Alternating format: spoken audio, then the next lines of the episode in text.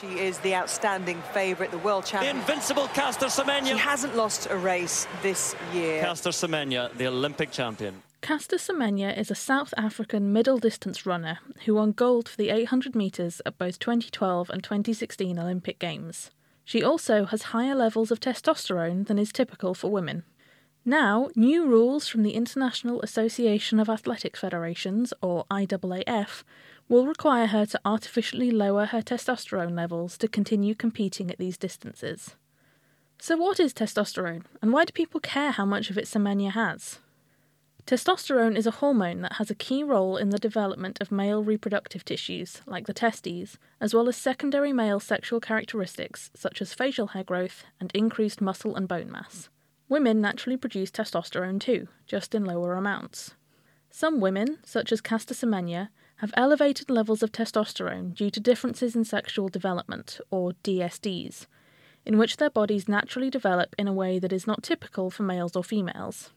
Most of the time, people who have two X chromosomes develop as women and have ovaries, and people with an X and a Y chromosome develop as men and have testes, because the Y chromosome carries a gene which triggers a fetus to develop as a male, but this isn't always the case. There are various causes for a woman to have a DSD. She may be XX and have an overactive adrenal gland that produces excessive testosterone. She may be XX but be born with both ovarian and testicular tissue. She may be what is known as a mosaic, where some of the cells in her body are XX and some are XY. Or she may be XY, but during fetal development, her body didn't properly react to signals to develop as a male, meaning she instead developed as a female. Women who have higher testosterone can show increased muscle and bone mass, and also higher levels of hemoglobin, the molecule inside red blood cells that binds oxygen. This can give an advantage in sports requiring a lot of power, such as running. The IAAF says this isn't just an advantage, it's an unfair advantage.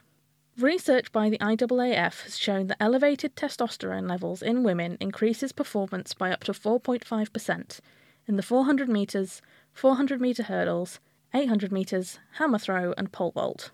In 2018, it announced new rules that will require any female athlete who wants to run distances between 400 metres and 1 mile, about 1600 metres, must have a blood testosterone level under a set limit.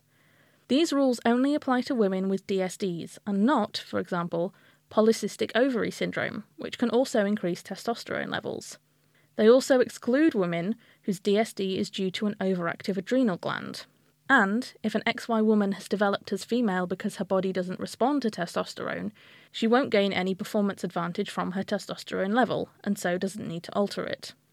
Sport is split into male and female events, but gender identity, chromosomes, legal status, and biological development do not always neatly overlap.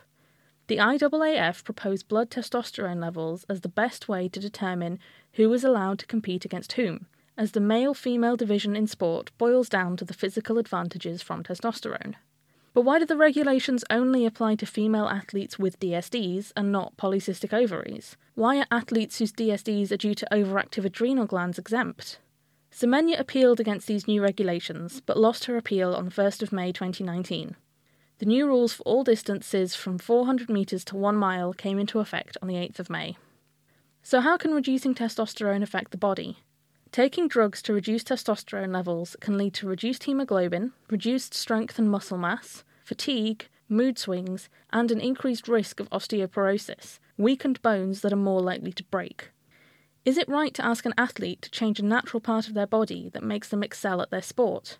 Elite athletes are usually biological outliers, which is what allows them to compete at such high levels in the first place, but most such differences are celebrated. The American swimmer Michael Phelps has won at least four gold medals in every Olympic Games since 2004. Among his physical advantages are size 14 feet, hyperflexible ankles, and an arm span 3 inches longer than his height would suggest, all of which help to propel him through the water. He also produces around half the normal amount of lactic acid, the chemical which builds up in muscles during exercise and causes them to tire. The science isn't there to alter any of these features, but would he be expected to if it were an option?